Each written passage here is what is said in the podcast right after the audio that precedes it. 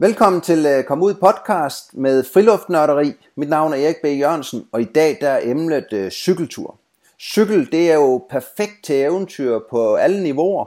Fordi som jeg ser det, så kan man komme ud i alle aldre, og man kan komme ud næsten alle steder i, i verden. Tilbage i tiden har jeg selv haft øh, oplevelser i Norge og på Island på cykel, men jeg har ikke gjort så meget i det, så derfor så tager jeg i dag en snak med Thor Grønne, der har cyklet på rigtig, rigtig mange ture siden 1999 rundt i hele verden og har tilbagelagt over 50.000 km på cykel, både alene, men også med andre, som øh, sin kæreste og sit barn, og sådan, så det er sjovt at dykke ned i. Men tak for, at du vil være med, Thor. Jamen selvfølgelig, det er en fornøjelse at være med. Kan du ikke lige kort præsentere dig selv for dem, der ikke skulle kende dig? Jo, det kan jeg sagtens. Øh, mit navn er som sagt Tore Grønne, jeg er 38 år, født og opvokset i, i Viborg. Øh, jeg er uddannet journalist og arbejder øh, ja, som jeg har nogle flere forskellige, flere forskellige jobs. Jeg er blandt andet chefredaktør på et outdoor-magasin, der hedder Opdag Verden. Jeg har skrevet et par bøger af forfatter. Så bøger om min, øh, om min cykelture. Øh, en med udgangspunkt i Himalaya og Tibet, og en med udgangspunkt i, i ture i USA, øh, hvor jeg bor nu. Jeg bor i Kalifornien med min øh, amerikanske kone, som jeg mødte på en cykeltur igennem Himalaya øh, for efterhånden en del år siden. Men jeg har boet i USA de sidste øh, hvad det, seks år efterhånden, og vi har... Øh, har to små drenge herovre. Men øhm, øh, ja, med hensyn til cykleriet, som det jo handler om, så øh, var du selv inde på, at jeg var afsted på min første tur i, i 99, og har øh, ja, siden der været afsted på, på rigtig mange cykelture. Øhm, både de lange sådan på tværs af kontinenter, øh, fra Tibet til Danmark, øh, på tværs af Mellemamerika, Sydamerika et par gange, og også en masse ture på øh, sådan et par måneders varighed, ofte i ja, ofte det vender jeg tilbage til de, øh, til de højeste bjergkæder rundt omkring i verden. Det er, det er dem, det er derude, jeg synes, jeg finder det, jeg, det jeg mest leder efter. Ja. Jamen, øh, og hvis folk er mere nysgerrige, så har vi jo haft en lang snak for en fire år siden om mange af dine eventyr, som jeg nok lige skal linke til her også. Ja, øh, og det er allerede fire år siden. Det er det faktisk. Det er lidt vildt. Ja, det er så. Men lad os dykke ned i dagens emne, som, som er cykeltur jo. Øh, bare for ja. lige at, at sætte stemningen, sådan, hvornår var din første altså sådan rigtig cykeltur for dig? Altså, var det inden du tog på eventyr Min... med dine forældre, eller var det den? Jamen altså, jeg havde, da jeg voksede op, var jeg afsted på, vi var på en masse altså lange sommerferier med mine forældre, men ja. det var så noget til øh, altså den syriske grænse i en, øh, i en, øh, i en Wartburg og sådan noget. Det var lidt, øh, det var lidt, lidt mere ekstreme sommerferier måske end de fleste, de var afsted på. Det var med telt øh, ja. og så videre. Så jeg var ligesom vant til at rejse på den måde, men jeg havde aldrig rejst øh, på cykel, og jeg kendte faktisk ikke rigtig nogen, der havde rejst på cykel, men du ved jeg, det var øh, i slut 90'erne, hvor der var stor øh, backpackerkultur og så videre, og der var ikke rigtig nogen tvivl om, jeg blev ud at rejse, da jeg var færdig med, øh, med gymnasiet, og var de der 19 år. Øhm, men jeg havde ligesom lyst til at prøve noget lidt andet, øh, og så kom det med cyklen egentlig som en, altså, ja, en fix idé, en idé, der opstod på en togtur med tømmermænd mellem Aarhus og Viborg. At måske skulle jeg... Øh, jeg først tænkte egentlig, at jeg skulle tage afsted og gå et eller andet sted hen. Altså vagabund-stil med en barnevogn og, øh, og dåsebønder og snaps. Men tænkte, at det ville alligevel det ville måske gå for langsomt. Ja. Øh, og så opstod den der idé med cyklen egentlig bare som en fix idé, men måske også noget med det der, den, den alder, jeg havde på det tidspunkt, at da jeg fik idéen, var der ligesom ikke nogen øh, vej tilbage. Jeg bestemte mig egentlig på stedet for, at jeg ville tage ud og cykle, og ret tilfældigt faldt øh, valget på, øh, på Sydamerika Andesbjergene, som jeg ikke vidste så meget om. Men det var ligesom det, der tiltalte mig, at jeg kunne komme ud nogle steder, der måske var lidt svært at komme ellers, og at jeg ville have mit eget transportmiddel.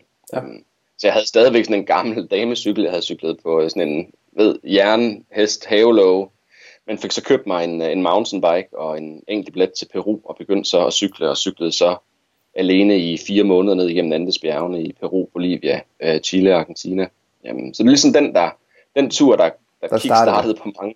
Ja. Det, det startede det hele, og startede på mange måder det liv, jeg stadigvæk, øh, jeg stadigvæk lever. Altså det, øh, øh, ja, det var starten på det hele, og jeg havde nok egentlig troet, at det ville være sådan, du ved, min store tur, som der var mange, der gjorde på det tidspunkt, ja. sikkert stadigvæk gør det. Man Jamen. tog på en stor tur, og så var det hjem og i gang med at læse, men øh, men jeg kom hjem fra den der tur og var fuldstændig solgt. Jeg blev hjemme i fire måneder og købte så en enkelt til Pakistan og cyklede til Tibet og cyklede hjem derfra året efter igennem Mellem- og Sydamerika. Og, ja.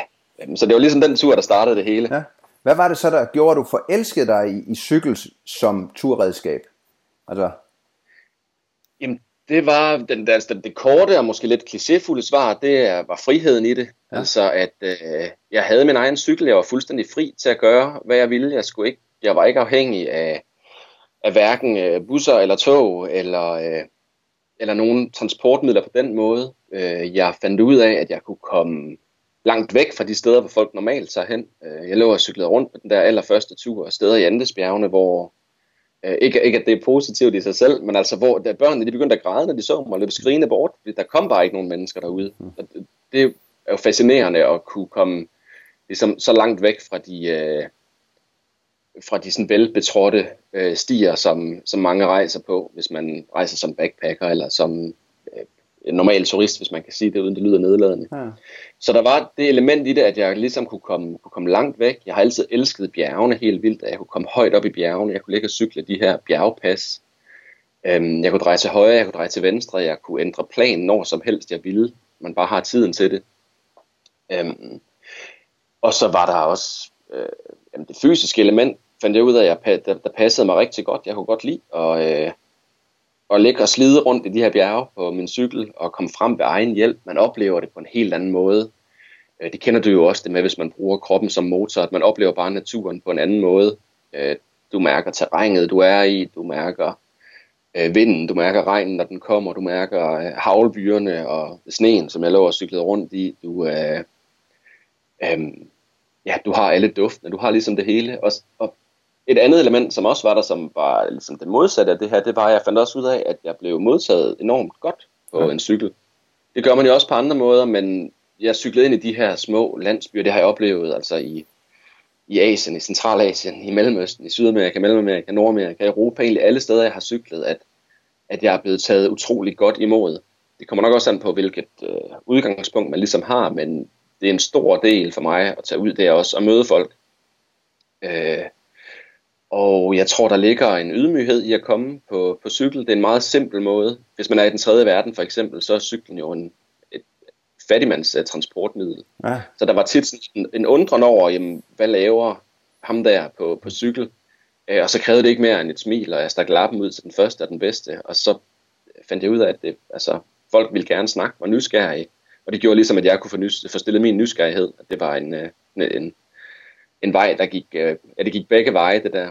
Ja. Så jeg blev tit inviteret ind og bo ved, bo ved fremmede, altså ved højlandsindianere i øh, Ecuador på den første tur der, ved, øh, altså altså bønder på den bolivianske højslette, øh, studerende i Chile, så sådan ligesom forskellige, sådan et bredt udsnit af en befolkning, øhm, både den måde de lever på, og uddannelse, unge, gamle osv.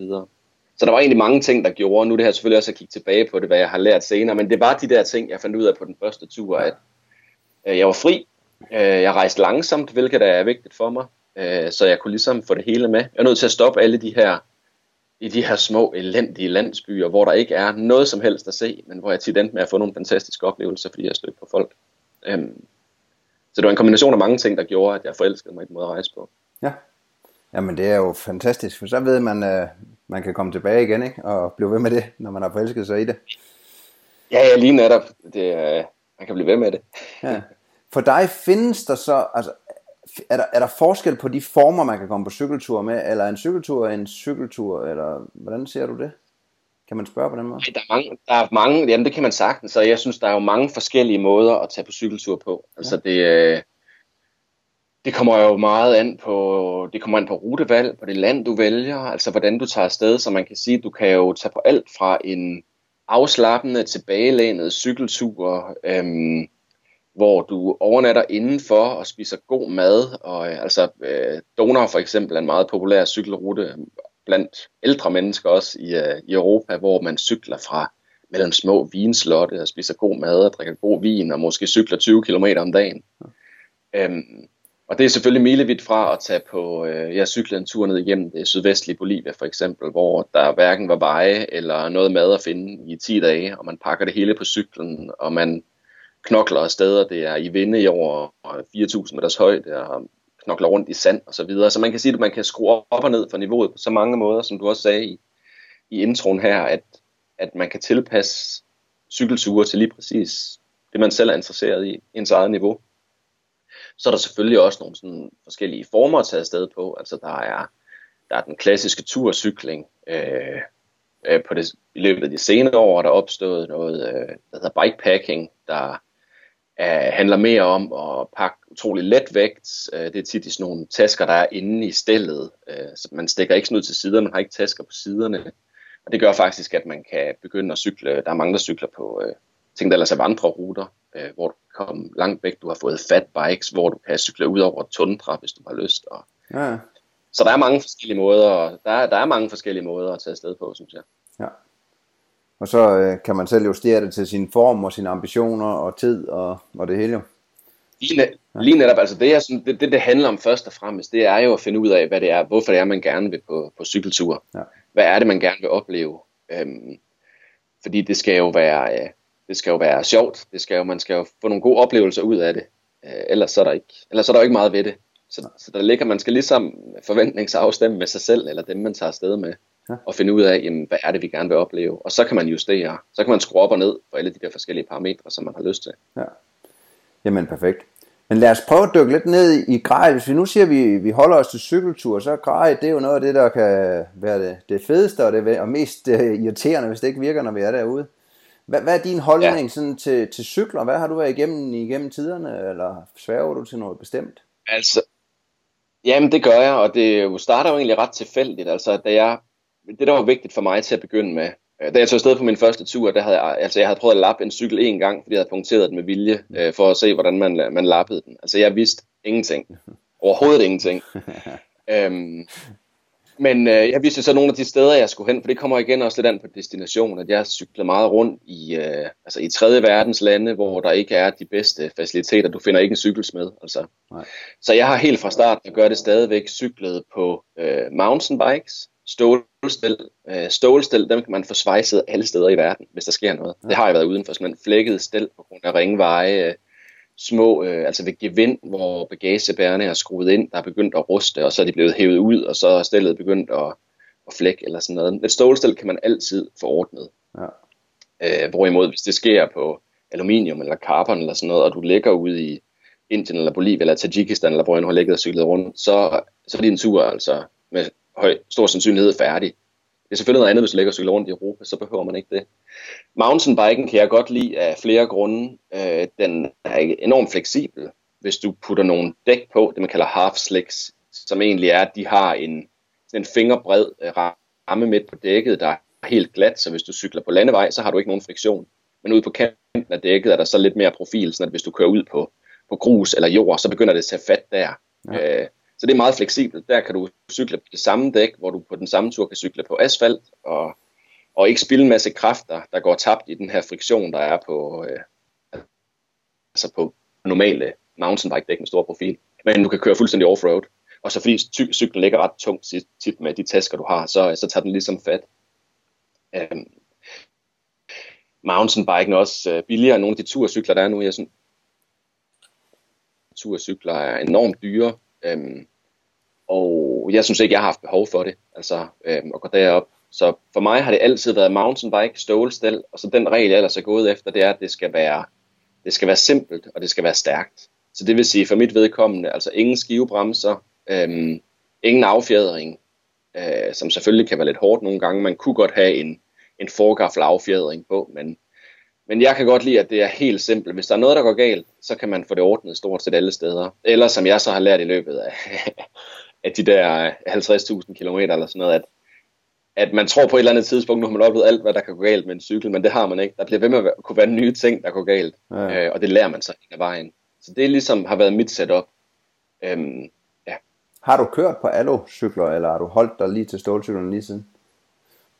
Jeg har holdt mig til stålcyklerne. Jeg har en enkelt gang været afsted på en kortere tur på en alu-cykel, fordi jeg havde fået stjålet en cykel ja. og skulle have noget hurtigt at tage afsted på. Men, øh, men altså, man må også sige, at man, man ville man ville garanteret sagtens kunne tage afsted på en alu-cykel, uden at der var nogen problemer. Det er der masser, der gør. Så det er mere sådan en, men nu har jeg altid gjort det, så jeg tør ikke lade være. Mere jeg, jeg hører jo også med dem, jeg snakker om, der er svævet øh, langturscykler, de, de siger alle sammen stål, men der er også nogen, der siger, at de føler, at stålen ja. giver, den er mere fleksibel, altså giver sig lidt, når man ser på den, er mere blød at sidde på end, end aluminium. Ja, men det tror jeg også, det er jo et blødere materiale på en eller anden måde. Øhm, og øh, ja, komfortmæssigt, der, der har jeg ikke cyklet nok på aluminium til, at jeg vil, øh, jeg vil kunne sige det. Men jeg synes, det er behageligt at cykle på. Ja. Og der er små ting, altså i transport for eksempel. Øh, transporten af cykler, det er altid den farlige, hvis man skal ud og flyve med sin cykel. Det er der, der opstår flest skader på den. Øh, jeg har været ude for for eksempel, at nede, hvor du, øh, du ved, hvor du sætter baghjulet ind i stillet, ja. at den lille, jeg kan ikke huske, hvad den hedder, den lille dims dernede, men den var blevet bøjet på, den var simpelthen blevet bøjet under transporten. Fordi det var et stålstel, kunne jeg tage en tank, og simpelthen bøje det på plads. Ja. I stedet for aluminium, så havde den været færdig. Ja. Um, så, øh, og, og det er jo meget sjovt at følge, nu har jeg dykket en del ned i det her jo med, med at høre folks mening, men, men, men der er den der store udbredet der, og jeg kan også godt forstå det. Men det er så sjovt mm. at mhm. følge på sådan nogle af de store cykelmærker, som, som Koga, som har været verdenskendt for deres ja. turcykel. De holder op med stål nu. De har simpelthen ikke en stålcykel, de, de har ikke en stålcykel tilbage i deres sortiment fra sidste år af. Nej. Nej, men det kan jeg godt forestille mig, for det er også noget, der har været på, nu er det efterhånden, ej, det er 6-7 år siden, jeg købte min sidste, øh, min sidste cykel, den jeg stadigvæk cykler på, et stålstel, og der kan jeg huske, der var det faktisk svært for mig i, øh, i København at finde en mountainbike med et stålstel. Ja.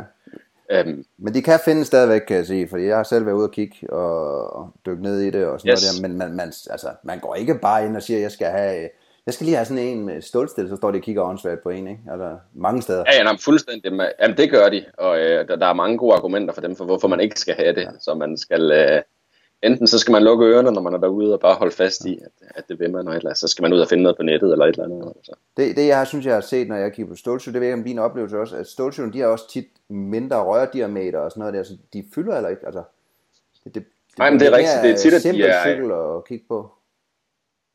Ja. Jamen det er det. De har ikke de der kæmpe rør og sådan noget. Og, øh, øh, og ja, det, det er måske lidt en anden snak også, men det passer mig egentlig fint nok at have en cykel, der er sådan lidt neutral, efter hvor du tager hen i verden. Man skaber så meget opmærksomhed til at begynde med, og en cykel skaber enormt meget opmærksomhed, så øhm, det er fint nok, at det ikke er sådan en eller anden, et eller andet monster, der ser helt vildt ud, hvis man ligger og cykler rundt i, øh, i Sydamerika eller Asien. Jeg er faktisk nogle gange, det er lidt en sidebemærkning, men jeg har flere gange øh, altså puttet sort tape eller sådan noget på min cykel, men for at få den til at se lidt mere skramlet ud, fordi ja. man kan godt lide. Eller øh, kan folk, der har spraymalet deres cykler, eller et eller andet. Altså ligesom for dem til at være ikke helt så, øh, helt så shiny, og helt så, så, øh, ja, så de ikke ser så dyre ud. Ja, det er da et godt trick, fordi at, øh, helt klart, jo, du skal tænke om, hvor man er henne, ikke? Øhm, for at det, der ikke sker et eller andet. Hvad så, når vi knaller bagagebær på? Hvad, ja. hvad gør du så der? Det er godt, Jamen der har jeg igen, der, der er mange af de her ting omkring cyklerne, hvor der er, øh, der, der er to forskellige måder at se på det. Der er hvad, øh, sådan de, de tekniske ting, og så er der, hvad man selv bryder sig om. Ja. En ting, jeg kan begynde med at sige, det er, at bagagebær er de steder, hvor det ikke, hvis man regner med at skulle ud på en del ture, og også godt ud og cykle på nogle veje, der måske ikke er de bedste asfalterede veje, så er bagagebær et sted, hvor det er værd at bruge lidt flere penge. Øhm, jeg cyklet i mange år på bagagebær til ved sådan en bagbagagebærer til måske 300 kroner eller sådan noget. Og jeg har ødelagt så mange bagagebærer. Altså hvor de svejsningerne, de simpelthen går i stykker, og jeg har kørt med bagagebærer, der er bundet sammen med snørebånd og med små øh, straps og ting og sager, fordi de simpelthen de går i stykker, sådan vaskebrætsvej. Så det er værd at købe noget, der, øh, hvor man giver dobbelt så meget, giver 600 kroner for en bagagebær i stedet for. Der er blandt andet et, et, mærke, der hedder Tubus, der er kendt som tur- og cykelbagagebærer, og de holder bare. Er det alo eller øh, stål? Det kan jeg faktisk ikke huske. Jeg tror faktisk, det er Alu. Ja. Jeg tror faktisk, det er Alu, men altså, de holder. De, de er virkelig gode. Ja. Det, det spørgsmål, man skal stille sig med bagagebærer, det er først og fremmest, øh, at man skal have en bagpå til nogle tasker. Så skal man overveje, at man vil have en foran. Det kommer an på, hvor meget vægt man cykler med. Jeg er selv af den, øh, af den holdning, at selvom jeg godt kunne putte al min bagage i to store cykeltasker bagpå, så vil jeg hellere have bagagebær på os foran, fordi jeg bedre kan lide den måde, cyklen ligger på vejen på, hvis du fordeler vægten. Ja. Øhm, man plejer at sige, altså den bedste, den mest optimale vægtfordeling er omtrent 40% af din vægt foran, og 60% af vægten bagpå. Ja. Øh, og især hvis du er, øh, altså jeg, jeg føler, hvis jeg kun har bagbagagebær på, så bliver man sådan lidt, øh, lidt tung i røven. Det er som om, at man slæber cyklen lidt efter sig. Ja. Og det har jeg ikke, hvis jeg også har, hvis jeg også har tasker på foran. Øhm, foran kan man sige, der er to forskellige primært to forskellige måder at gøre det på. Du kan have det, der hedder lowriders, som er de her øh, små øh, trekanter nærmest, du sætter på nede ved, nede ved navet på, på forhjulet. Så ja. dine cykeltasker, de ligger tæt over jorden. Det øh, generelt siger man, at det er den måde, man har den bedste balance på cyklen på, men jeg har egentlig aldrig, jeg har altid øh, brugt den anden løsning, som er en bagagebærer, der sidder højt øh, foran på cyklen. Den sidder lige så højt som bagbagagebæreren. Øh, jeg kan godt det har lidt mere øh, clearance, lidt mere øh, plads under den, under bagagebærerne. Øh, hvis du har den høje bagagebærer, så har du også lidt plads oven på bagagebæren, hvor du eventuelt kan, hvis du lige har en jakke, du skal have på, eller hvis du ude stedet, hvor du skal have en masse ekstra band med, kan du spænde noget fast der. Og du har direkte adgang til dine øh, fortasker, når du står, hvis du stopper og står og skrives på cyklen, ja. så kan du stadig rulle dem op og finde dig i. Jeg har tit haft mit kamera grej dernede, for eksempel. Ja, ja. Hvorimod, hvis du er nede i de der lowrider, er det lidt sværere at få styr på. Men det er igen meget et spørgsmål om, om øh, ja, hvad man synes, der er mest behageligt. Ja. For mange år siden, der har jeg også prøvet begge dele, og jeg kan tydeligt huske, at jeg fik foran også, hvor glad jeg blev for, at, at ja. det, ikke skulle finpakkes. Altså, der, der var det der volumen til, at, altså, jeg havde ikke mere med, men jeg kunne, det var bare ja. nemmere for mig at stå lige hurtigt og pakke, og hvis jeg kørte ind og handlede, så havde jeg, altså, jeg havde ja. pladsen dernede. Altså, ja, lige netop. Ja, i stedet ja, for, det er rart med har... ekstra plads, og så er det, og så er det en anden ting, der er god ved fortaskerne, synes jeg. Øh, man kan jo også cykle med styretaske, det er der, det er der en del, der gør. Jeg har aldrig rigtig brugt store styretasker. Øh, der er mange af dem, hvor man ikke kan se øh, sit forhjul, hvis man cykler med dem, og det bryder jeg mig ikke om. Jeg vil gerne kunne se øh, forhjulet mod asfalten, ja. eller mod, mod jorden. Øh, men hvis du har fortaskerne der, så er det super nemt lige at klippe en af dem af, hvis du skal ind i en butik et eller andet sted. Øh, jeg har tit en taske, ved, hvor jeg har alle mine øh, værdigenstande, kamera, penge osv., øh, og den er nemt lige hurtigt at klippe af. Hvis du kun har bagtasker på, og måske et telt, der ligger hen over det, så, så er det en stor taske at skulle slæbe med ind i en butik, eller hvis du skal ind og have en kop kaffe et sted, eller et eller andet. Der er det, øh, så... Øh, hvad, hvad, hvad med, når du siger, nu har du lige tasker der, du siger, du har ikke haft sådan en frontbagage, men har du haft øh, stiltasker, altså man kan få sådan nogle små tasker, hvor der ligger lappegrej, eller hænger nede under tværstangen, Nej. eller eller Nej, det har jeg ikke. Øh, af flere grunde egentlig. Der er også, på et eller andet tidspunkt, så har jeg ikke lyst til at have flere tasker med. Det er flere ting, man skal holde styr på. Det er lidt ekstra vægt. Det er også ting, der hurtigt kan blive, øh, blive nappet. Ikke at man skal være paranoid over ting, de tager ens ting, men øh, sådan en lille taske, den kan hurtigt blive åbnet. Der er mange nysgerrige unger rundt omkring, for eksempel, som, som gerne vil hen og røre ved cyklen og sådan noget. Så, øh, så har jeg egentlig prøvet at holde det nede på den måde. Jeg har nogle gange haft sådan en, en meget lille, ekstremt simpelt styretaske. En, der faktisk bare bliver sat på med velcro oppe på styret. Ja. Øh, som har fungeret udmærket. Men øh, ja, det gik jeg væk fra igen. Jeg kan godt lide det setup med en, en lille fortaske, øh, som jeg nemt tager på. Der har jeg så også værktøj og sådan noget liggende op i, i den ene. Du ved, man bliver jo helt øh, religiøs om, hvordan man pakker sine ting ja, ja. med lukkede øjne. Men om natten at pakke mine tasker på den måde, jeg fandt ud af, at fungerer for mig for 15 år siden. Um, og hvordan med kamera? Du siger, at selvom det ligger nede i den fortasken, den sidder højt, der kan du nemt lige stoppe og så lige tage kameraet forholdsvis hurtigt. Ja, lige netop. Der kan jeg stoppe og stadigvæk stå over skrevs på cyklen og feste det frem, tage det ud, tage mit billede, putte det ned igen. Øh, hvor man, jeg synes hurtigt, man finder ud af, hvis det, hvis det er for meget besvær at få kameraet frem, så får man det ikke gjort. I de der, du ved, de der små øjeblikke derude, hvor man tænker, hvis man skal til at stoppe og af cyklen have åbnet en taske og kamera ud, så får jeg det ikke gjort. Og det, for mig er billeder enormt vigtige. Øh, både, jeg elsker at tage billeder, og så er det jo også tit, jeg, jeg beskriver og fortæller om min historie, så billederne er bare vigtige. Så det er vigtigt, at jeg har nem og hurtig adgang til det, og det sidder sikkert. Ja. Jamen det er helt klart, for ellers så får man det ikke taget, så bliver man doven. Så tager man bare et lille kamera ja, og bruger i stedet for, eller noget. Ja, ja, lige netop, så, så cykler man bare videre, og så tænker man, når man er øh, fem minutter videre, har ah, jeg skulle have taget et billede, men man gider jo ikke vende om, og så øh, er så muligheden, så er den forpasset. Ja. Hvad, hvad med, øh, det er jo også en stor religion, hvad med pedaler? Øh, har du klikpedaler, eller cykler du i sko? Eller? Nej, altså jeg havde på min, min første tur, der havde jeg øh, klikpedaler, men jeg fandt faktisk utrolig hurtigt ud af, at jeg brød mig ikke specielt meget om at være klikket ind. Og det ved jeg godt, det er der mange, der synes er, der er, mange, der synes er fjollet, fordi du, du er jo meget mere energieffektiv selvfølgelig med klikpedaler, fordi du kan hive op også. Du træder ned, og du hiver op. Jeg brød mig ikke specielt meget om det, især ikke, fordi jeg cyklede meget på rigtig dårlige veje, dårlige grusveje, ting og sager, hvor, hvor det var vigtigt for mig lynhurtigt. Og det kan man sikkert vende sig til, men det er vigtigt at lynhurtigt kunne lige kunne få en fod ud og skabe balance, øh, hvis, man er ved at, hvis man er ved at vælte. Ja. Øh, så jeg har prøvet klikpedaler, og jeg cyklede også på min første tur, der cyklede jeg i altså i sådan nogle kombinerede cykelvandresko, du ved, øh, cykelsko, men hvor klipsen den er gemt op i, øh, lidt gemt op i sålen, sådan at man sagtens skal gå i dem. Dem har jeg også selv haft. Ja. Og det fungerede faktisk fint nok, men de bliver også slidt. Nu brugte jeg dem nok heller ikke helt, som man skulle. Jeg stoppede blandt andet og gik til Everest, Everest Base Camp i sådan et par klik. Okay, ja, det er også lidt hardcore. Og det, og det dræbte dem altså. De, øh, jeg synes, de blev slidt ned uh, lidt for hurtigt tit. Så jeg har gået over til et par, uh, altså et par, uh, et par gode vandresko med en stiv sål.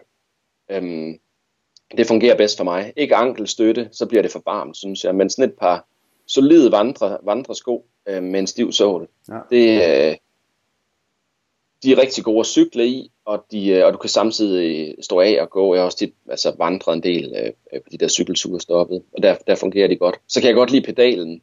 Igen, det er smag, men jeg kan godt lide en stor, bred pedal. Øhm, en stor, bred pedal, hvor der er masser af, ja, masser af overflade.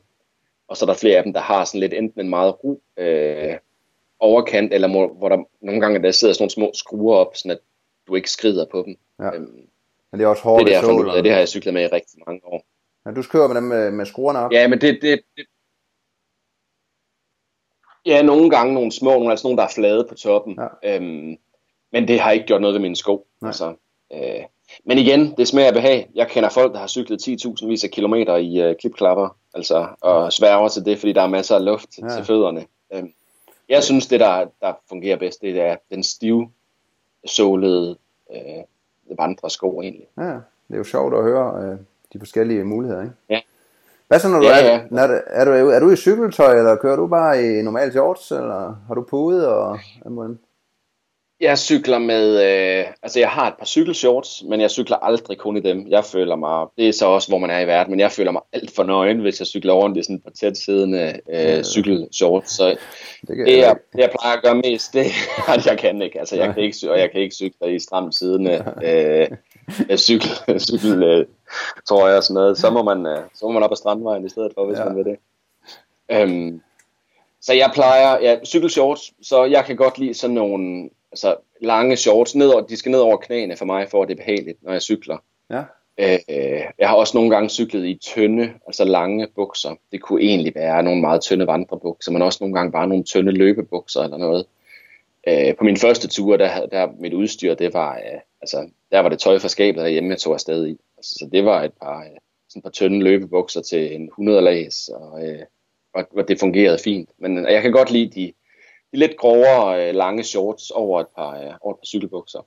Og så når det kommer til, øh, til trøjer, har jeg cyklet i alt muligt. Altså en svedstransporterende t-shirt, det fungerer rigtig godt. Du kan også cykle i, i en øh, svedtransporterende øh, skjorte, kan være nogle gange meget god mod solen, hvis man ligesom mig har godt kan have problemer med at blive lidt for brændt. Du sidder ja. jo, du sidder jo, altså hvis du er steder, hvor der er skrab sol, så sidder man jo bare og steger i solen. Ja. Så, øh, så måske noget, der kan foldes op i nakken, kan være en meget fin idé. Ja. Jeg, jeg har det samme der med, altså, jeg vil gerne have cykelshorts på, men jeg vil meget gerne have sådan nogle baggy shorts ud over af en eller anden art. Lige netop, om jeg kan slet ikke. Der findes så mange gode slags jo, både med udluftning, hvis man vil have det mere hardcore, eller bare købe et par, par normale shorts. Ja, ja, lige netop. Og du kan jo faktisk også købe, du kan faktisk også købe cykelshorts, altså hvor der er øh, pude i, som ja. så er lange shorts, så du har det hele i et. Men der kan jeg egentlig bedre lide at være fleksibel, sådan at du har bare dine normale lange shorts, og så har du dine små cykelshorts, fordi så kan du tage dem af om aftenen og putte ja. et par boxershorts på, og så er du ligesom i, så er du ude af dit ja. cykeltøj. Det er ikke, det er ikke specielt fedt at gå rundt hele aftenen med sådan en pude mellem benene. Nej. Altså fra, ja, der er nok at få, at få væk, når man ikke cykler mere. Men mange af puderne er vel også lidt kraftigere i selve cykelbukserne, end, end i sådan et par shorts med pude i. Øh, at man får lidt mere ja. pudebeskyttelse.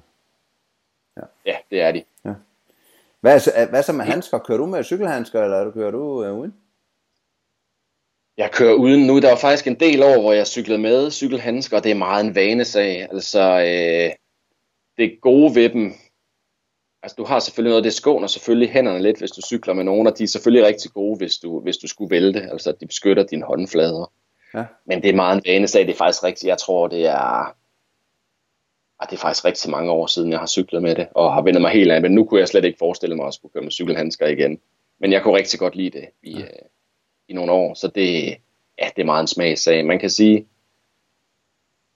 Altså hvis det er de der, du ved, der er cykelhandskerne, hvor øh, sådan nogle fingerløse nogen, det er fint nok at have et par, jeg plejer altid at have et par, øh, altså et par øh, medfingre til, hvis det bliver lidt, lidt koldere og sådan noget. For det er klart, hvis du er et sted, hvor der bliver koldt, så dine fingre kan blive helt vildt kolde på en cykel. Sådan en, ned, en bjergnedkørsel et eller andet sted, hvor der ikke nødvendigvis sådan er vildt koldt, men hvis det begynder at regne eller noget, så kan dine hænder blive så nedkølet, at du ikke kan bruge bremserne. Og der er det godt at have et eller andet. Og der fandt jeg ud af, efter at have cyklet mange af dem med strømper viklet om fingrene, det er altså værd at, være at tage et par, par handsker med.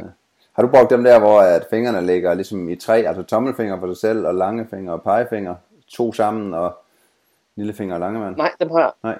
Dem har jeg aldrig prøvet. Fordi jeg har så tøsefingre, at uh, de fryser jo bare, at, at vejret ja. det ting er koldt. Så dem cykler jeg med her hjemme i Danmark også, hvor de ligger og så er vandtætte. Okay. Og simpelthen bare for, at jeg okay. stadigvæk kan bremse og sådan noget. Men, men det er ja, også fordi, det fungerer mine, godt. Ja, ja, fordi mine fingre, de, de falder af med det samme. Ja, ja det, det er ikke nogen rar fornemmelse. Nej, nej, det er frygteligt. Nå, okay. Ja. Hvad, så, så over til det lidt mere, øh, sådan, ja, andet spørgsmål. Hjelm, har du kørt du med det? Jamen, der var en helt klar skillelinje, det, da, jeg, da jeg blev far, fik børn, begyndte jeg at køre med hjelm. Før ja. der gjorde jeg ikke. Nej. Øhm, og nu har jeg så vendet mig helt til det, men det er måske også noget at gøre med, altså det kommer ind på, hvor man cykler henne. Øh, når jeg ligger og cykler på en eller anden grusvej i Himalaya, hvor der kommer en bil forbi hver anden time, og jeg enten knokler op mod et eller andet pas, hvor min hastighed ligger på 6-8 km i timen, og når man kører nedad, så kommer man ikke over 15 km i timen, fordi vejen er simpelthen for ringe til det. Ja. Der cykler jeg ikke med hjelm. Øhm, der synes jeg ikke, der er, øh, ja, der synes jeg ikke, jeg har behov for det, og jeg kan egentlig altså bedst lide at cykle uden, så cykler man en kasket i stedet for. Men det er klart, at nu her i USA, for eksempel når jeg er på cykelture her, der cykler jeg med hjelm. Også fordi det er ikke et sted, hvor folk er vant til cyklister, og det er bare, øh, der er bare mere fare forbundet med det. Ja. Så er der en anden ting egentlig, der var med, der bidrog til, det er en af mine, en god belgisk kammerat, jeg har cyklet rigtig meget med. Øhm, jeg cyklede med ham det meste af vejen fra, ja, fra Tibet til Tyrkiet, cyklede med ham, og ned igennem, øh, ned igennem Sydamerika, og jeg på senere tur i Himalaya og sådan noget. Han, øh, han brækkede nakken i et cykelstyrt i øh, Marokko, øh, men blev øh, banket ned af en taxa bagfra, Nej. hvor han sagde, at han havde hjelm på, og den var fuldstændig smadret, og han havde ikke overlevet det der uden, uden cykelhjelm. Nej. Og det er klart, altså, det, det burde ikke skulle sådan en historie til, før man tager det seriøst, men det er klart, at den, den tog jeg med mig. Så øh, nu cykler jeg med cykelhjelm.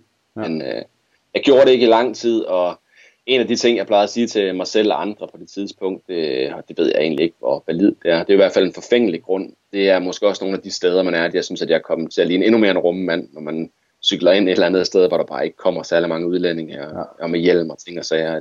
Men øh, jeg, ved, jeg ved egentlig ikke, hvor, øh, hvor gyldig den grund er. Nej. Så øh, det er igen, det er jo, det er jo en, hvor meget risiko man er villig til at tage, ja. og hvad man... Øh, og ellers må man tage den af, når man kommer ind til byen, eller eller andet. Ja, ja, lige netop, man kan altid tage den af, og, øh, og du kan jo også godt have den, altså tage den af og på ud på turen, ja. øh, alt efter hvor du cykler, men jeg har, ja, det ved jeg ikke, om sådan en lille overtro, du ved. Hvis man er begyndt at cykle med den, med den så er den svær at tage igen. Jamen, jeg kan heller ikke tage, galt, hvis jeg kommer, det dumt. jeg skal bare nærme mig en cykel uden cykelhjelm, så føler jeg mig helt nøgen. altså, det, det, ja. Han altså, jeg, jeg, cykler også, jeg har den også altid på nu, øh, men der var, øh, altså, ja, det er faktisk rimelig sent i min øh, sådan turcykel, øh, i turcykelregi, jeg begyndte at cykle med den. Altså, jeg cykler da godt over 40.000 km uden hjelm. Ja. Ja, og heldigvis ikke, øh, heldigvis aldrig nogen styrt. Nej. Så ja, det er godt. Hvad med reservedele? Er du sådan en, der har masser af reservedele med, eller hvad?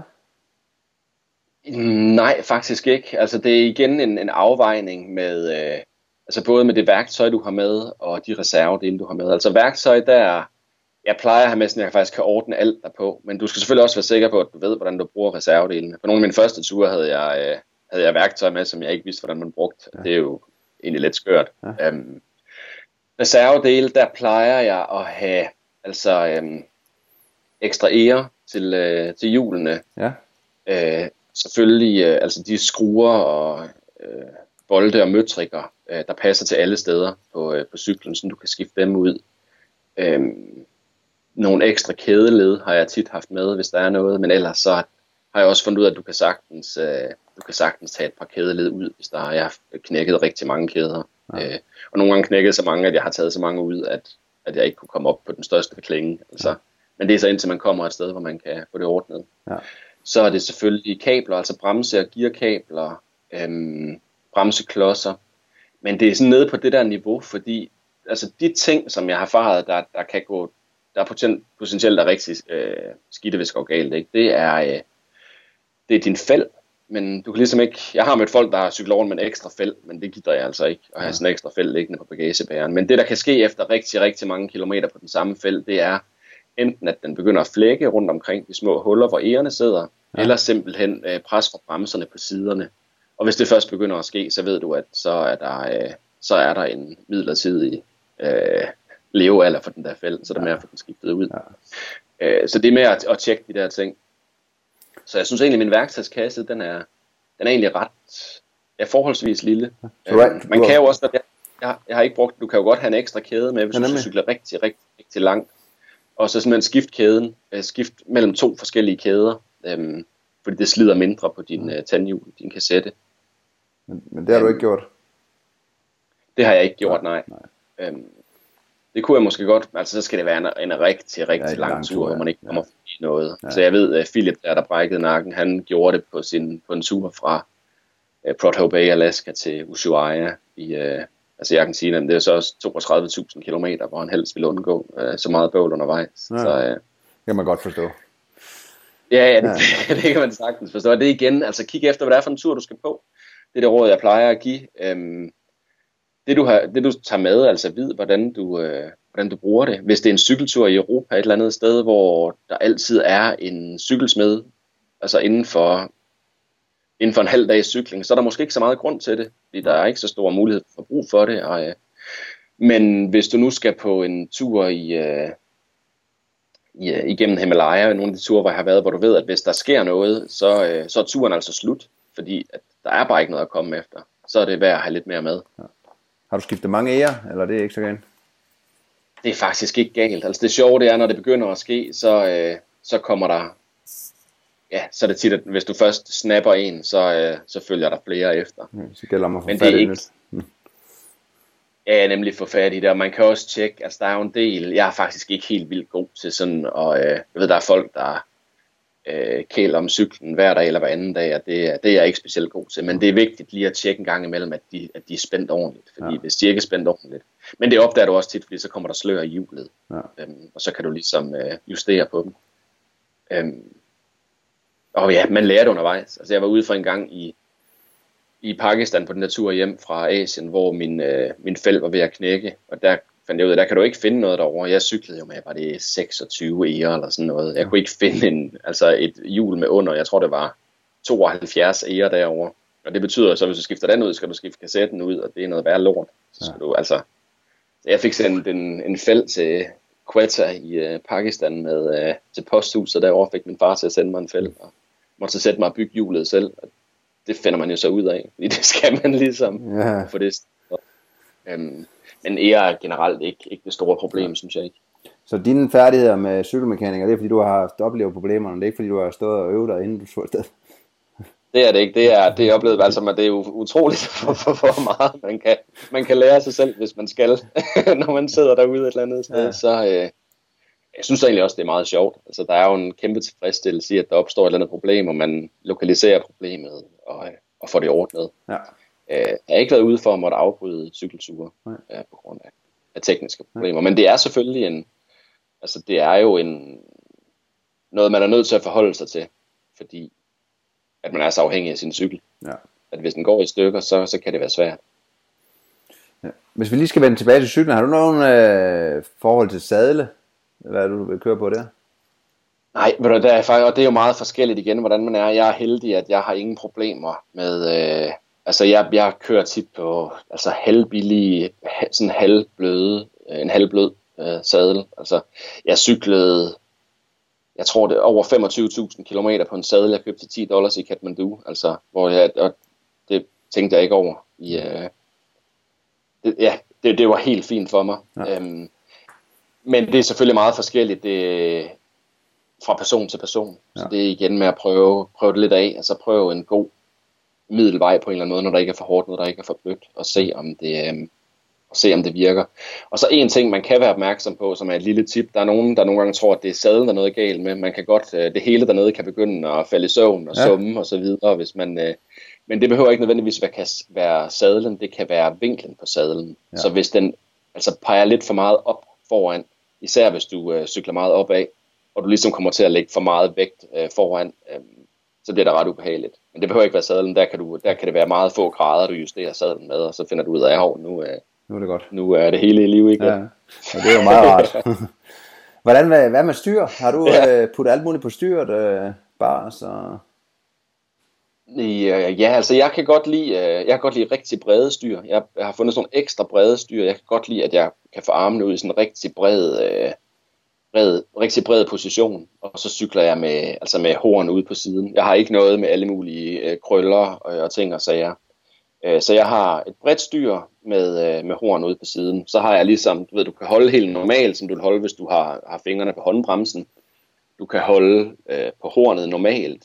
Øh, jeg har, det ved jeg ikke, om der er så mange der, jeg kan faktisk godt lide at ligesom øh, dreje hænderne modsat. Altså sådan, at på din højre hånd, der vender fingrene ud mod vejen. Ja.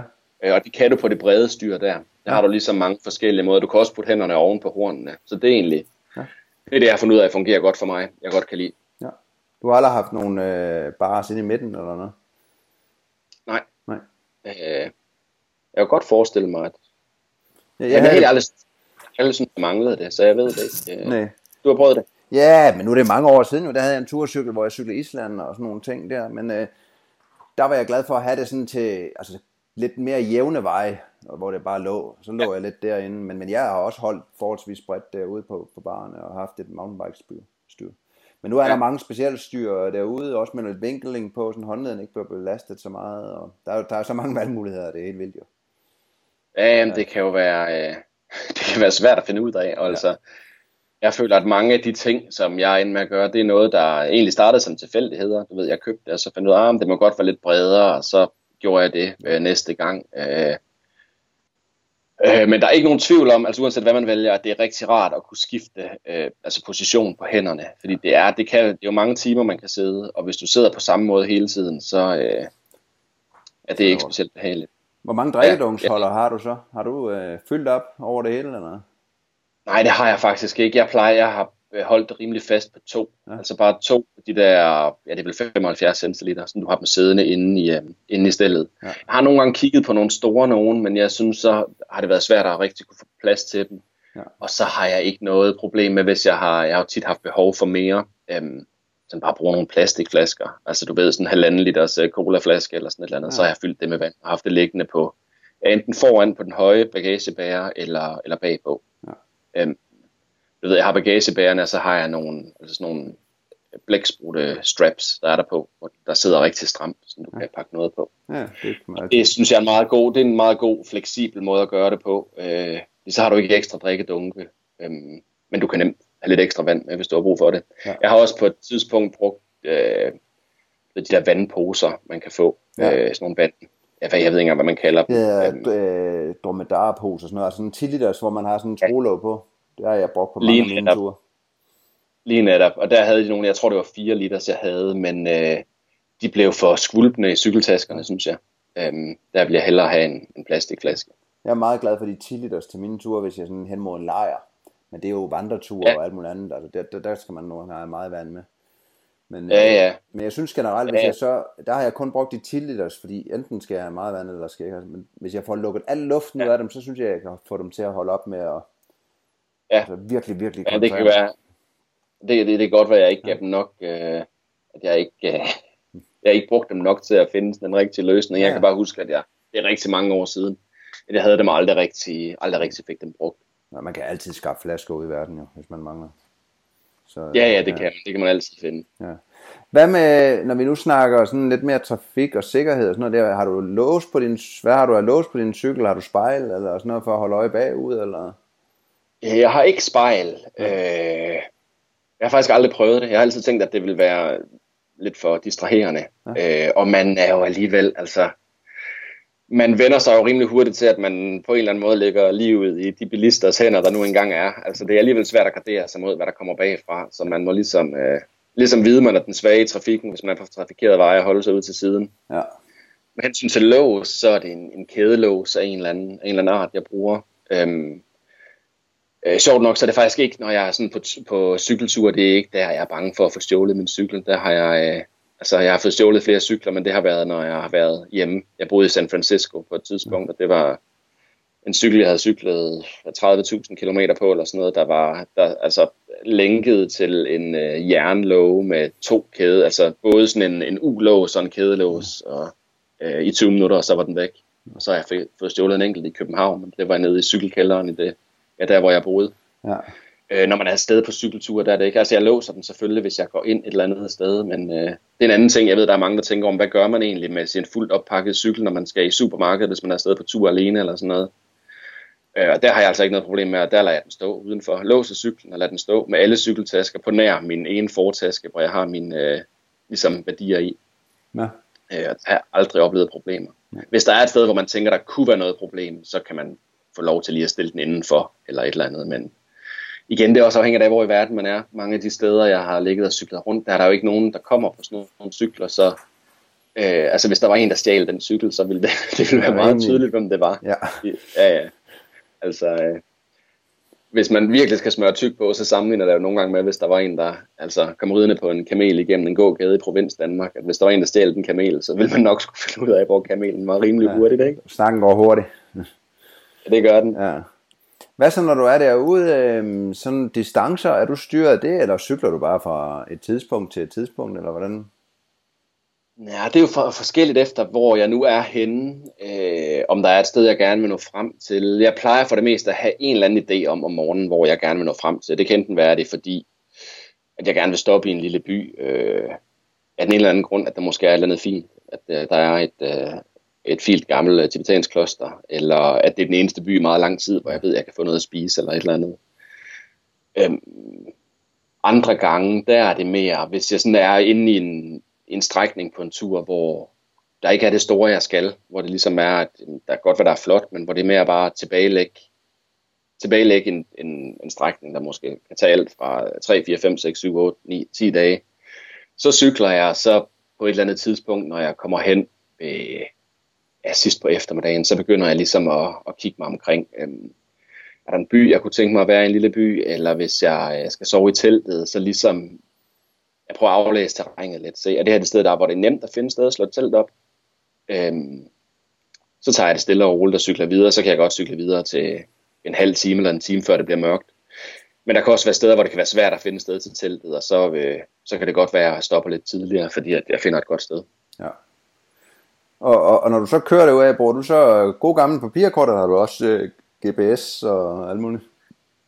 Jeg bruger mest papirkort. Ja. Øh, det gør jeg stadigvæk. Altså jeg kan stadigvæk godt lide, øh, jeg kan godt lide at slukke for, øh, altså man kan også bruge telefonen, du kan jo bruge, altså finde ting der, men jeg kan egentlig godt lide at slukke den, og ikke have den, for det synes jeg er en, det er en del af at være på tur for mig også, at jeg lægger det væk. Jeg har ikke lyst til, at der så kommer sms'er ind fra folk, der ikke ved, at jeg er afsted, og jeg føler, at jeg skal svare på det og sådan noget. Jeg vil gerne lægge det til side, og så når jeg kommer et eller andet sted hen øh, efter nogle dage, eller måske en uge, så kan, så kan man ligesom øh, tænde op for det hele og tjekke, hvad der er sket igen.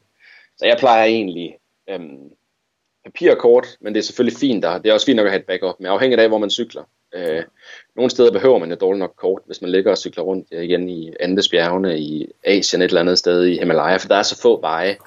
Men ja. hvis du cykler tværs op igennem Europa, så er det jo rart med noget, øh, så er det rart med noget elektronisk backup, fordi ja. der kan det, der, under nok kan det være ret svært at finde vej. Så meget sjovt eksempel på det, da jeg cyklede hjem fra, øh, cyklede hjem fra Tibet, der var der to steder, jeg får fuldstændig vild. Det ene sted, det var Hamburg, som var fuldstændig umuligt at krydse igennem, uden at ende på motorvej. Ja.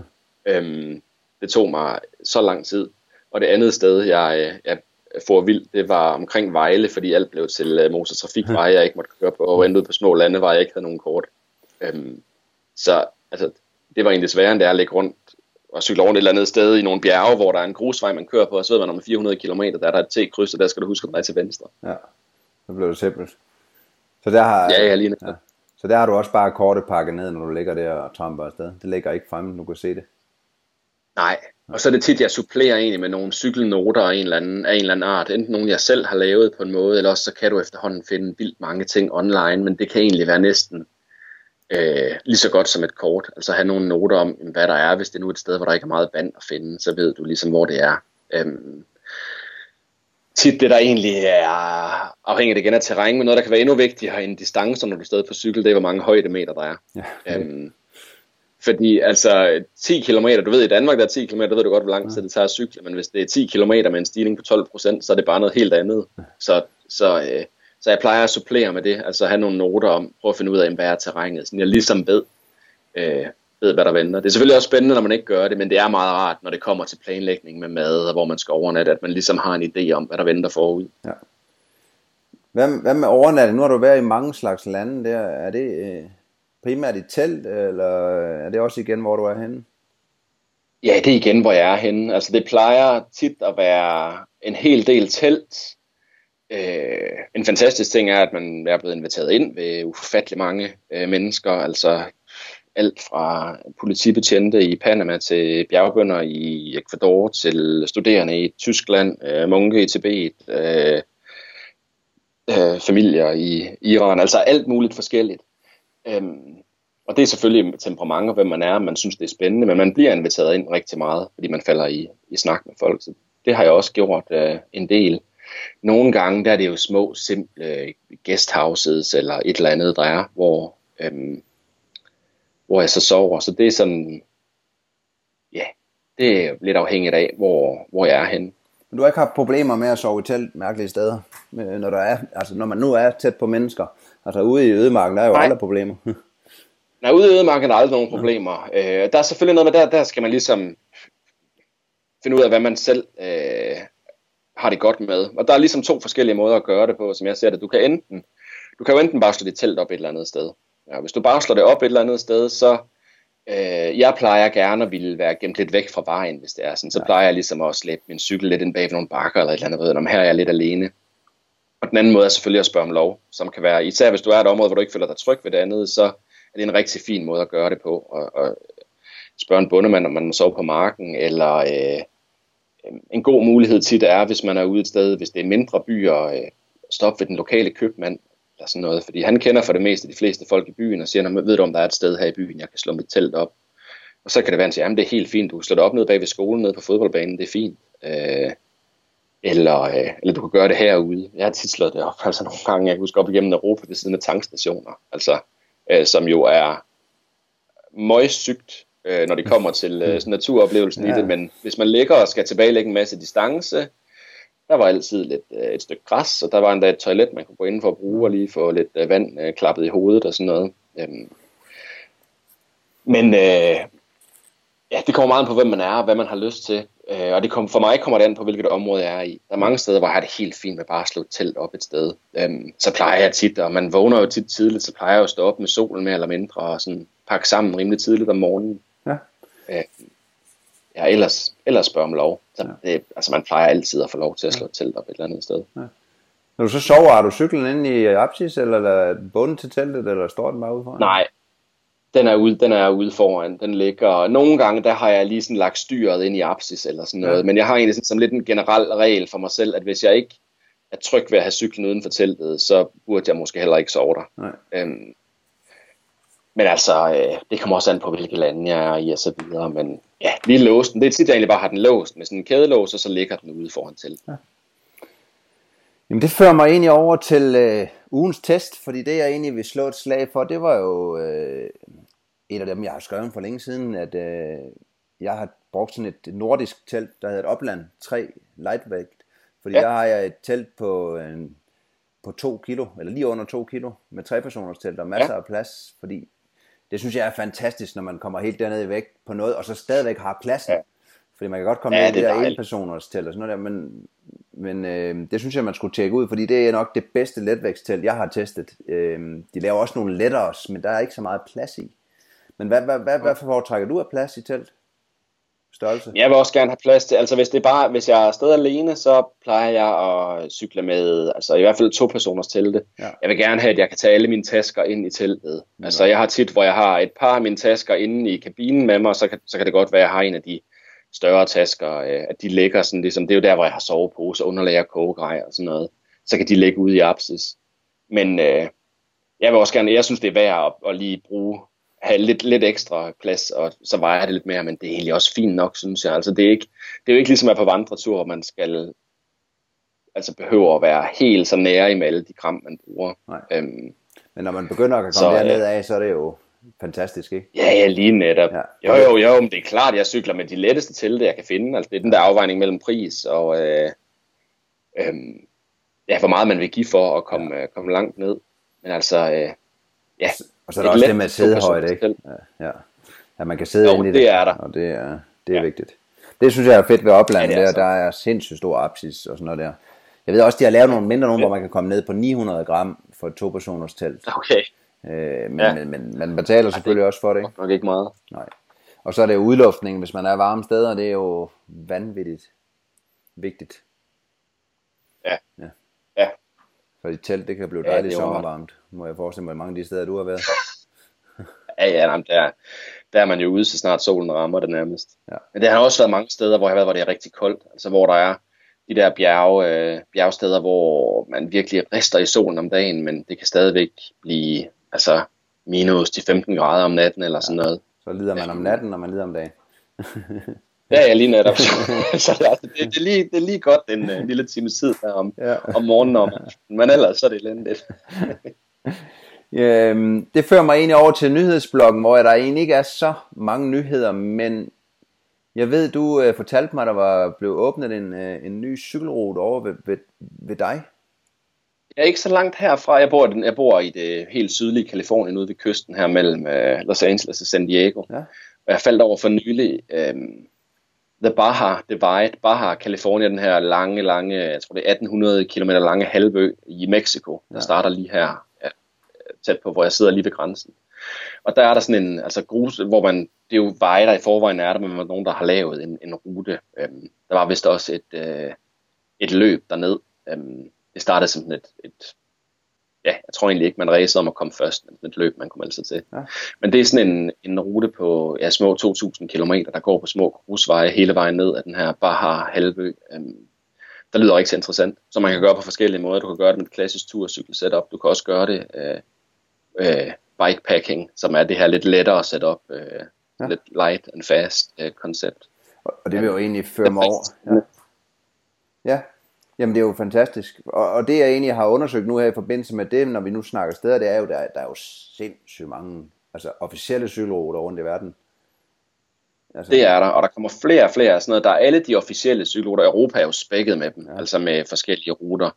Og der kommer flere og flere af sådan nogle her, der enten er enten nærmest bliver cykelruter, fordi der er mange, der tager afsted på dem, øh, hvor der så begynder at blive information om det, og endda måske bøger, der beskriver dem, og i hvert fald på nettet kan man finde en masse.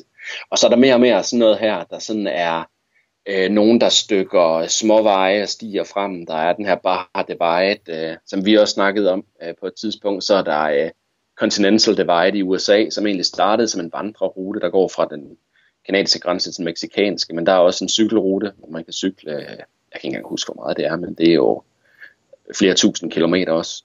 Um, så der er flere og flere af sådan nogle uh, spændende ruter, ja. um, som man kan tage hele ruten, eller tage den etapevis, eller hvordan man nu engang vil. Ja, og her, som du siger, i Europa og Østersøen rundt, og der er, det er bare at dykke ned i det, hvis man gerne vil have en rute.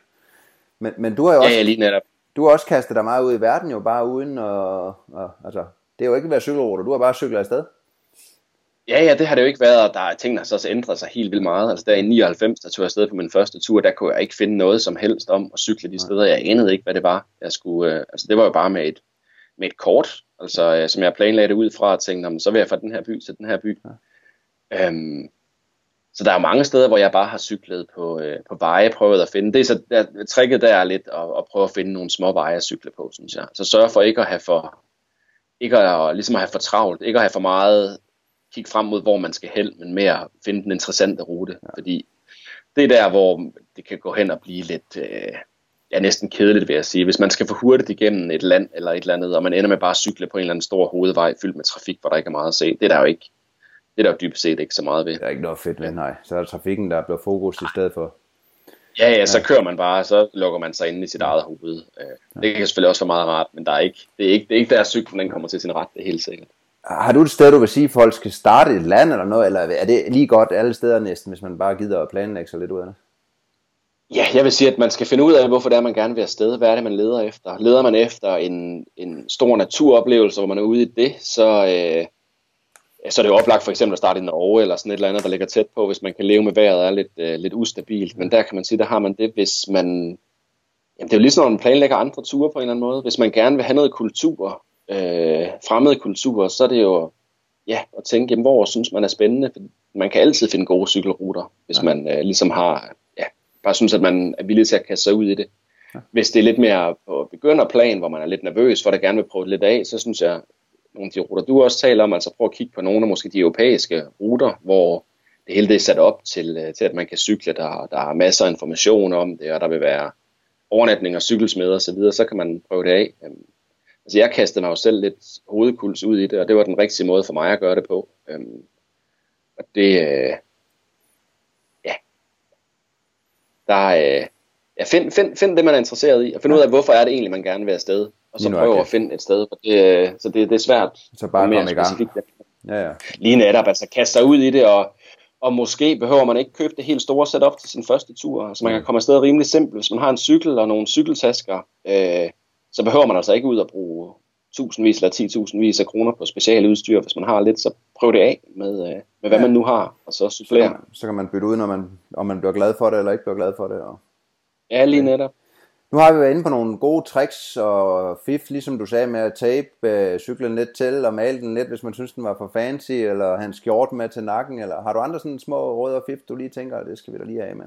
Ja, Jamen, jeg synes for mig, at det fungeret rigtig godt med, øh, du ved, cykeltasker, de, de sidder tit spændt fast op øverst på en bagagebærer, så er der ja. tit en lille krog eller sådan noget, der sidder fast længere nede, men jeg cykler tit på rigtig dårlige veje, og der er det ikke nok til at holde dem fast. Øh, så der begynder de at sidde ligesom at blafre de her cykeltasker, og hvis de blafrer, kan det være, at de rammer ind på en lille skrue eller mødt. Så jeg cykler med folk, hvor der faktisk er gået huller i, i taskerne på grund af det. Ja.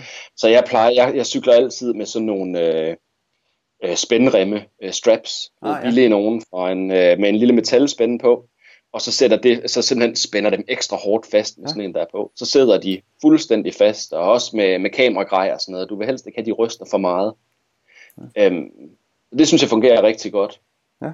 Øh, et andet lille tip, som, øh, som jeg har brugt, jeg har heldigvis aldrig haft behov for ligesom at føre det ud i livet, men jeg plejer at tage et øh, kopi af altså mit, øh, mit pas eller et eller andet, der ligesom har et billede af mig og siger, hvem jeg er, og en øh, kopi af købebeviset på min cykel, og så rulle dem sammen og gemme dem et eller andet sted i mit stel. Øh, hvis man skulle være ude for, at det en cykel, den blev taget et eller andet sted, så er det jo et ret godt bevis for, hvem den tilhører, at man hiver et billede ud af sig selv og ja. et, øh, et købebevis.